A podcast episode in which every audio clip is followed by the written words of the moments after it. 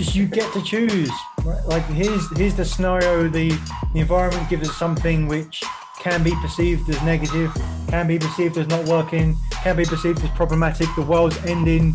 So we get to choose to see it like that, or we get to see choose to see it as an opportunity. So clearly, that it's my responsibility now to do that for other people.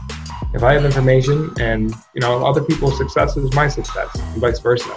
Because you know what, like the challenges or the roadblocks are the journey themselves. There's no big things. It's all little things compounding on top of each other.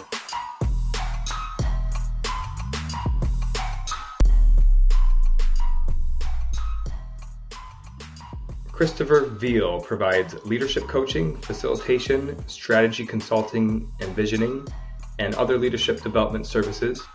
Christopher is an author. His book is called The Whole Man, where he covers the concept of evolving masculinity, moving from an either or mindset into a both and approach in order to expand what it means to be a man.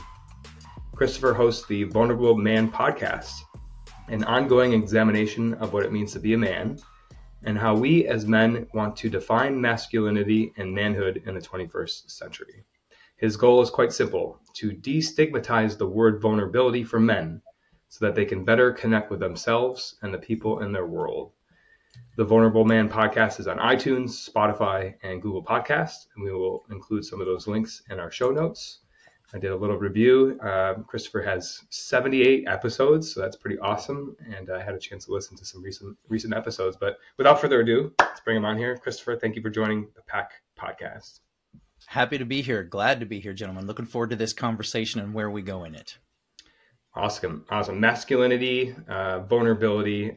I I like to, especially before we go deeper. That's our favorite thing to like define, like make sure we have some common language around you know, maybe even both of those things, masculinity and then vulnerability. How would you define those, Christopher? Sure. You know, I think one of the things that I'm a big believer in is it varies depending on who the individual is. And so I'm not a believer in that we have to have one set definition, but really a common language around it. So I love that you're pointing to it. And it's how do I define how I want to show up as a man and what are the expectations for me in society and in my family and in the roles that I fill. And one of the reasons that I address this is typically there's a very narrowing way that masculinity is looked at. We often talk about things like the man box and the rules we have to live by as men, and it tends to be limiting. It, it's very much either or type of thinking. Either I can be a breadwinner or I can be a caregiver. Either I can be strong and independent or I can ask for help and show that I, I need help. And for me, where I think it needs to shift is that when we talk about masculinity, it needs to be more expansive and inclusive, and it shifts to a both and type of thinking. So I can be a breadwinner and a caregiver. I can be strong and independent and say sometimes I need help. And so that's a big part for me of how we're shifting the narrative and especially how we're helping people look at the way we hold masculinity. Hmm. Very succinctly put, um, we, have had some previous episodes on uh, crucial conversations and one of the tactics mm-hmm. in there is to like identify a win-win and what happens when we're in that either or category like our brain shuts down and stops solving for the problem that we actually want to. So are you familiar with that? Is that uh, is absolutely. I used to, i used to teach the, i used to teach the crucial conversations oh, wow. content so i love it. It is great stuff. Yeah. Yeah. So uh, so i love that both and. And then you know mm-hmm. my natural uh, question come you know like of all the things that you could have worked on and focused your attention on why why this? What was there like a catalyst? Was there something that came up? Was this just a big problem that you feel needed to be addressed? Like why why uh, masculinity and vulnerability here?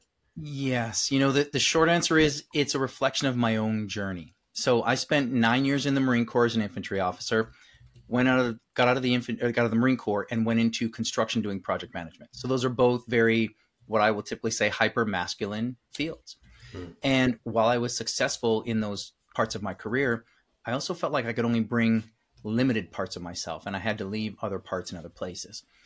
And in 2012, 2013, I discovered Brene Brown's work around vulnerability. And that really got me thinking about things and particularly looking at how did I hold this idea of vulnerability? Because for a long time, it was a four letter word that I wouldn't utter in mixed company. And as I started to explore it, I realized I had a very negative connotation of what vulnerability meant, or I had a very narrow way of the way I would let myself be vulnerable. And I started to look at how was that impacting my relationships. And as I dug into it more, what I realized is the more I leaned in and was willing to be vulnerable, the richer my relationships became, the hmm. deeper the connection became, and the less I had to worry about what did I tell this person or what story or who do I need to show up as. And I was able to accept myself more and trust in myself. So I think that's really core. And I will say another piece that was important in that is that my daughter was born in 2009 and I had an interesting experience because I was working with a construction company at the time around taking paternity leave and actually had to educate my organization. And there were a lot of men that were a generation older than me and had a lot of negative comments about it. Like, you know, what are you doing taking maternity leave and raising kids is women's work? And part of what I realized is if I had succumbed to a lot of that group think, I would have created more distance and not had the connection with my daughter that I do. And because I was willing to be vulnerable and say, you know what, I want to be here and be present, it had me lean in where I might normally default to leaning out. Wow, Christopher, I think you've answered all the questions I had about like how great you, you told the story in such a great way. Because like my, my thought was, yeah, how, how, did you? What was the experience that you got into that? But I love I love the connections with Crucial Conversations. Brené Brown, mm-hmm. she is one of my favorite quotes. that I often say, you know, "Being clear is kind, being unclear is unkind." I just love that so much. Yeah. Yeah. But yeah, just leaning into that space. And I, I was just thinking about someone, one of my neighbors who I hung out with last weekend, came over to my house, and and I, I always think as a coach that I want to, I want to tell it as it is. Like I want to get deep, I want to get real, and I just it was just a personal relationship for me. But it's like I gotta ask him some real questions, right? And I gotta right. be real, really honest. And then, and then we're planning for a Christmas like party around our house, like an adults only, and we're doing a which we've never done before, which is gonna be fun. And we're doing me and my wife doing a guest list, and there's people that she was wanting to put on there, and people that I wanted to put on there, and I found some resistance in some of those things. And I was like, what, why? Like, I like these people. Why wouldn't I want them to come? And mm-hmm. it's attached to, of course, what you just talked about, Christopher, saying, do I, do I want to, do I only want to show up in a certain way for certain people? Yes. Uh, rather than just being my whole self all the time. And it should be right. the easiest thing in the world to do, right? But yeah, well, something that also plays into it is I've been interviewing men since 2015 around the subject of vulnerability. And I particularly got curious about what gets in the way of men being vulnerable with other men. Mm. Because a lot of the men that I know are willing to be vulnerable to a greater extent with the female partners in their lives. Yeah. But when it comes to male friends, we have this kind of unspoken bro code that we can't breach. And so while we know we care about each other, we don't say it. And that really got me looking at so what gets in the way for men being vulnerable with other men? And as I've been talking with men, it typically comes down to one or two things. They either worried about being judged or being seen as less than. Yeah. And as I'm talking with them, I say, okay, so if a good buddy of yours shared something that he was struggling with, what would you think? And generally, the men would say, I'd have a lot of respect for him. Wow, I'd feel honored that he told me that. Or, you know what, I appreciate his strength and his courage in telling me that. And then I'd just sit back and wait. And eventually the wheels would turn, the light bulb would come on, and they'd realize, oh, wait a minute. When I think of vulnerability in others, I see it as a strength. But when I think about it myself, I consider it a weakness. And so that's part of what I'm also on a mission to do is how do we shift the narrative so that people see examples of men being vulnerable? Because if you look at most of what's in the media, it's the stereotypical alpha male, you know, chest thumping, you know, my voice has to go like this for some reason, and I win at all costs. When we see the men that are vulnerable and emotionally available, they're their comic sidekick. And so what that unspoken message that young boys get and young girls and everybody gets is oh to be a real man whatever that is i have to be that strong independent show no feelings guy and we know that's not serving us because it's literally killing us suicide rates for men in the us are four times what they are for women and any other group and it's because we're not willing to talk about this stuff mm. how do you change a culture like that is it like what you the book podcasts conversations like this like but that's what I'm still trying to figure out. And what I do know is it's helping to shift the narrative. So part of it is the messaging that we get. If you think back, I'll, I'll speak to myself. Growing up as a young boy, if I looked at the examples of men and masculinity in the media in particular, I love using that example. But I grew up, I was born in the 70s, so child of the 70s and 80s. Who were the who were the big action stars? Sylvester Stallone, Arnold Schwarzenegger, and what kind of characters did they typically play? These heavily muscular, loner, do it all, and like not shed a tear type of thing. Mm. And so the message it creates is that's what it means to be a man. And so if not just like I said, young boys see that, if little girls see and go, that's what it's supposed to be, Mm. then we create this narrative. And so, to your question about how do we change things, we need to start bringing more examples of men showing a broader range of what it means to be a man. Because it's not, listen, I don't know how to change an engine in a car. I can't do that. Does that make me less of a man than somebody who does? I don't think so. But if that's the standard by which I'm being judged as a man, can I go hunt? Can I go fish? Do all that stuff? If that's our judgment, if that's our, our bar of what it means to be a man, then we're doing a disservice to all the other ways that men can show up and be productive and supportive in the world. Hmm. Can you think of anybody? Is there anybody in the media and movies? Like, are are there good examples now of, uh, you know, who, who we can watch? I guess uh, one of my favorite podcasts. I, I bet you haven't heard of it, but uh, his name is Theo Von. He's a comedian, and uh, his podcast is called This Past Weekend. And he gets Hmm. on there, and there's some interjection of like humor in there, and it, it's very entertaining. But he talks about his feelings. That's what the podcast is, and Okay. He has a huge following. It's grown. He's, you know, he'll post a video and within, you know, uh, two days he'll have half a million views on it. Uh, so that's somebody who's a, uh, I, I don't like to use the word hero, but like an example for me of like somebody who's willing to go there and talk about that and uh, in front of a huge audience of people he doesn't even know. Like there's a, a strength in that too. So I don't know. Just reflecting on that. Do you know of anybody, or could you point to anybody if somebody's thinking of, you know, who that might be as they listen to us? Sure. Well, as you say that, I think the thing I'm celebrating is that podcast probably wouldn't have existed 10 years ago. Yeah. So the fact that Theo, and I haven't heard of his podcast, but I will check it out, but that he can create this and it's a man sharing about his feelings and Mhm. people are wanting to hear it. Part of what I hear in that is we want more of that. And so the more we can highlight things like that and not make them the comic relief or the sidekick or the less than, that's how we start to do it. Mm. You know, I think about uh, again, I come back to the media a lot. So growing up, the TV dads that I saw were often the the bumbling, aloof guys that like we celebrate that he didn't the kids didn't die and the house didn't burn down. Now we know that fathers are capable of much more of that. If I think more recently, you know, on on Modern Family, Phil Dunphy. Now he's maybe not a perfect example, but he was a guy who was a good dad. He was maybe a well, let's say be real. He was a lot goofy, but you got to see him genuinely being a dad and caring for his kids. And so I think that's an example of where we're Mm. seeing a different portrayal of men and that we can be that role of caregiver too. And as we start to get more and more examples, I think that's what I'm dreaming into is that we will have the examples of that's the rule, not the exception. Hmm. But you know, I'll say also five, ten years ago, I wouldn't have even dreamed of having a podcast called The Vulnerable Man because who's going to want to listen to men Yeah. talk about vulnerability? And what I know is there's a lot more people in this conversation and are coming at it from different angles. And that's what's helping us to change the way we hold it. Uh, Why do you think that is? Is there more of a demand? Is it like when people hear these things talked about, it's like, yeah, I, I you know, I kind of sort of believe in that too. So is it like the demand is creating these outlets, or like the leaders and the outlets are putting the message out and it's resonating with people and people are flocking, or does it even matter to assess that? Yes, is the answer. And, and I think it, I think it's both. Yeah. So I believe that we're at a place now where, particularly with millennials, they are more open to the idea and not necessarily as willing to fall into the the way we shape the man box and what we expect of men around it. So I think that's part of it. But I also think more men are open to saying, you know what, here's something that I want that I haven't had. You Mm. know, even again, 15, 20 years ago, to men have men talk about their feelings, you know, we would have probably laughed at them. And now we can have these conversations and it feels more normal.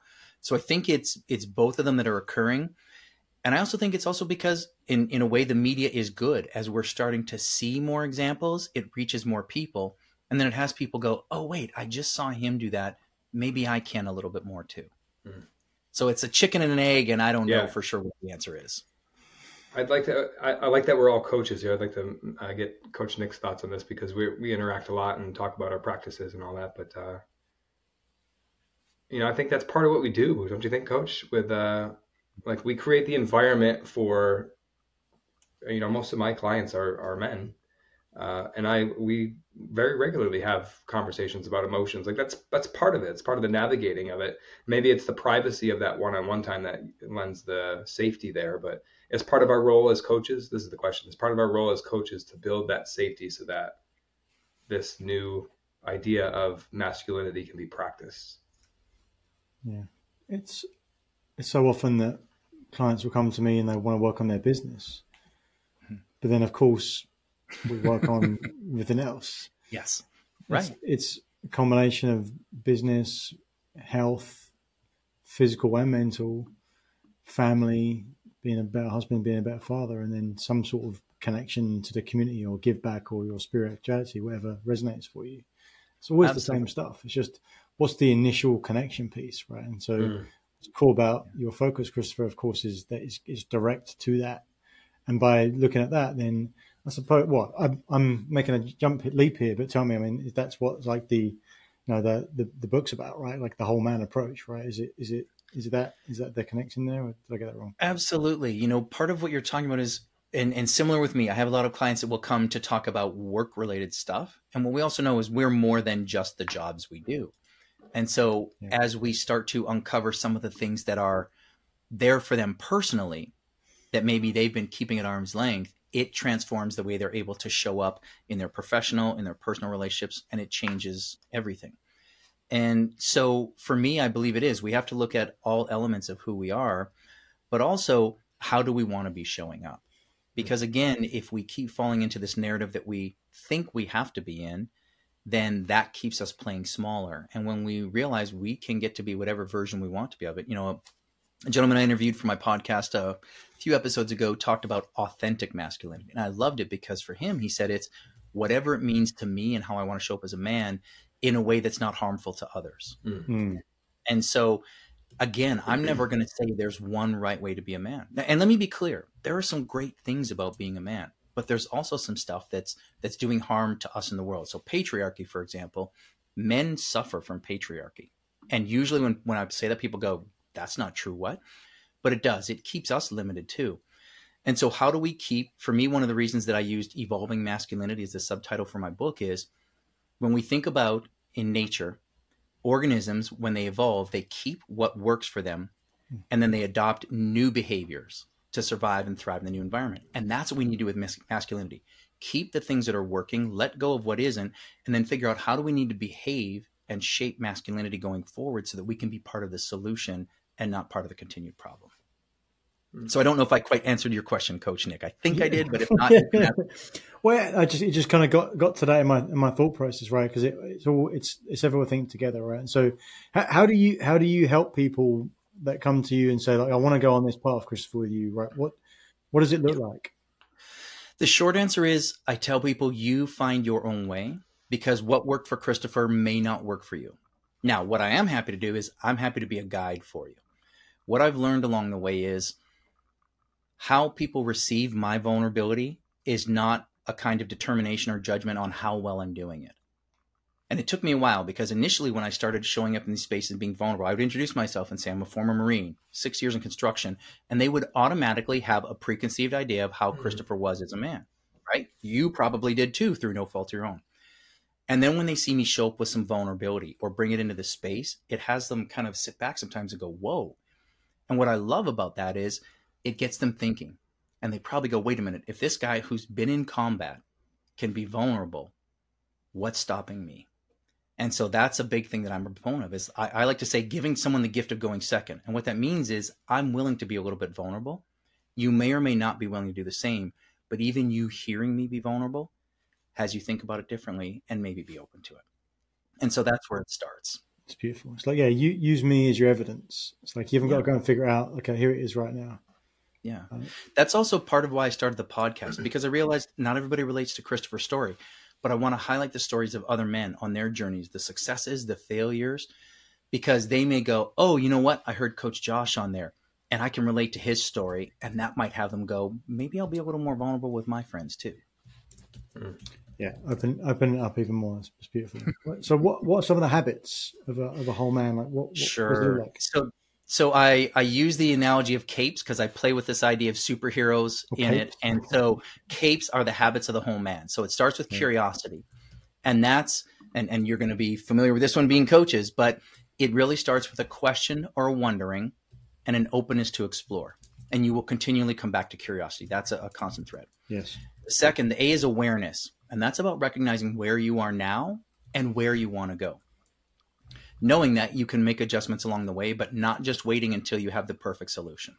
Mhm. The P is for presence. And for me, that one I struggled with early on. For a long time, I was so busy with the doing of life that I didn't slow down and actually just be in the moment. So, presence is about slowing down and connecting, filtering out the distractions, and being present to your life in this moment. The E is emotional health. And that's about building and sustaining emotional well being, what I call developing emotional fitness. And then the S is stay. And that means you got to remain and do the work and not run when it gets hard. And I always tell people it's not necessarily going to be easy, especially when we're trying to make big changes in ourselves. And the willingness to stay and make adjustments as you go is what's going to have us make the progress. Love it. I'm feverishly taking a whole bunch of notes here. I love that because they they're all tied together, of course, right? And we want to have a way that we can remember it and think about the curiosity because you've got to start with that. We, always, me and Coach often say that everything starts with awareness. It's not enough, but it starts with awareness. I suppose you could say before that, it starts with a, with a curiosity to be aware, mm-hmm. and that, that's a process of being, uh, you know, actually understanding what it is that you want, what you really want. But I love that the presence is such a big thing, right? The, would you also I, say? I knew you were going to bring that up, Coach. I knew you. I knew your ears perked up when you said presence. you know me too well. Uh-huh. It's the the slowing down, of course, is is really important, right? You, as coaches, you mm-hmm. would say you can't stop and smell a rose at a sprint. But, yeah. So so tell us a story about that, if you would, Christopher. Like, how does how have you made that shift for you?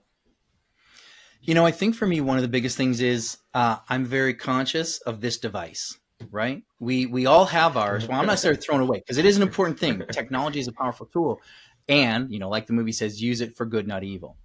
Uh, with great power comes great responsibility. Mm, that's right. But for me, one of the things that I do is I'm really conscious of when I'm getting into a conversation with somebody, I put my phone down. I put on do not disturb. Or if I'm in a conversation with somebody online, I mute my notifications so that that way, if something mm. pops up, I'm not that, oh, what's that? Because what it does is it instantly creates disconnection. That person goes, "Oh, wait a minute, there's something that Christopher might think is more interesting." And so I practice it whether it's a virtual connection or a real in-person connection. And for some of my friends and family, it was awkward at first because they were like, "Wait a minute, Christopher, like this feels really intense." But for me, what I know is if I'm really truly present with you, that's one of the biggest gifts I can give you. And I know for me, you know, if I'm having conversation with someone, I see them kind of glance at their phone part of what I'm thinking is, okay, they're ready to be done with this conversation because mm. clearly they're not interested in being here. And so that's how I continue to practice the presence. And again, I, I own, I don't always get it right. Sometimes I will stumble and miss, but I'm getting better, and it's a work in progress. you, you, mean you haven't got it all figured out? No, you know, it turns out I am human, right? I'm on my own journey too, but uh, it's it's getting better, and that's the gift and things. I was I was with a friend of mine a few weeks back, and he was we were standing up, and he was quite animated, telling me something that was important to him, and it wasn't his phone, but his Apple Watch like must have vibrated yeah. on his arm. And he just like stopped mid sentence he was really passionate about it to go, yeah. And he just carried on going. Like he didn't, but it just it shows you how like we're so trained mm-hmm. in that space. Uh, so that's yeah. it's a great it's a great distinction uh, to be able yeah. to do that. And it's just it's a real practice of of, the, of that muscle that you will continue to help you everywhere else. So really cool.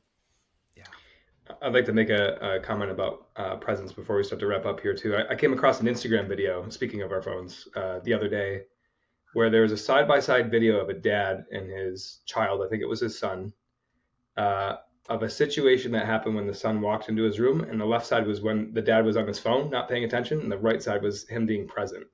And it was like mm-hmm. a four-minute video, and it just walked through like the difference of the disconnectedness. It was so powerful you know, so, life, right? There's yeah, life. so I'm, I'm going to challenge producer Rob um, to see if he can overlay. Like, I want to, I want to include that in this episode if it's possible to yeah. show like just the power of what we're talking about. But presence is so huge, right? To, I mean, if you're there focused so, on something, you're, you're so powerful, right? There's so much to give in that moment. But here's what I wanted. Here's what I want to jump in and say. Yeah. Like Nick, I love the fact that you just put this aside to be present there because actually that's what's most important.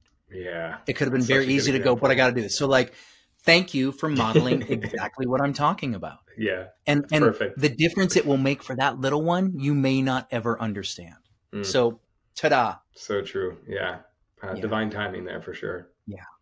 Yeah. Uh, Christopher, I want to give you a chance to uh, plug. Where can we find you? I mean, people are going to want to talk to you after they watch this uh, this interview here. So, sure. any website, uh, book, um, everything, give it to us. Absolutely. So here's here's the best places. If you look for me on LinkedIn, you'll know you found me because it has Vulnerability Vanguard as part of my title. So you'll know that's the right me. Uh, if you're looking for information about the book, the website is wholemanjourney.com. The web or the podcast is vulnerable-man.com. And then my business is Echelon Left, E C H E L O N dash left.com. And, uh, you know, again, happy to connect and talk with people. I do a lot of work in a lot of spaces and, in particular, talk with a lot of leaders and leadership teams around inclusive leadership. That's a big passion of mine right now. And it's probably going to be the theme of my next book, but more to come on that one. Love it. Thank you so much. Really interesting topic, and uh, I think, like we said, like uh, people are becoming more and more drawn to it. So thank you for sharing everything, and uh, yeah, we'll connect again with you soon here. Thank you, gentlemen. I appreciate being here with you. Thank you for watching another episode of Truth Seekers. We appreciate your interaction, so please comment, like, subscribe to YouTube, Apple Podcasts, or Spotify, wherever you get your podcasts. And if you want more, check out some of our links links to our masterclass, The Achiever's Mindset, and come join our LinkedIn group. And what do you want to see more of? Remember, we're here to share the simple secrets of successful. So help us do that. What do you want to see? What do you want to see more of? Thanks, and see you again next time.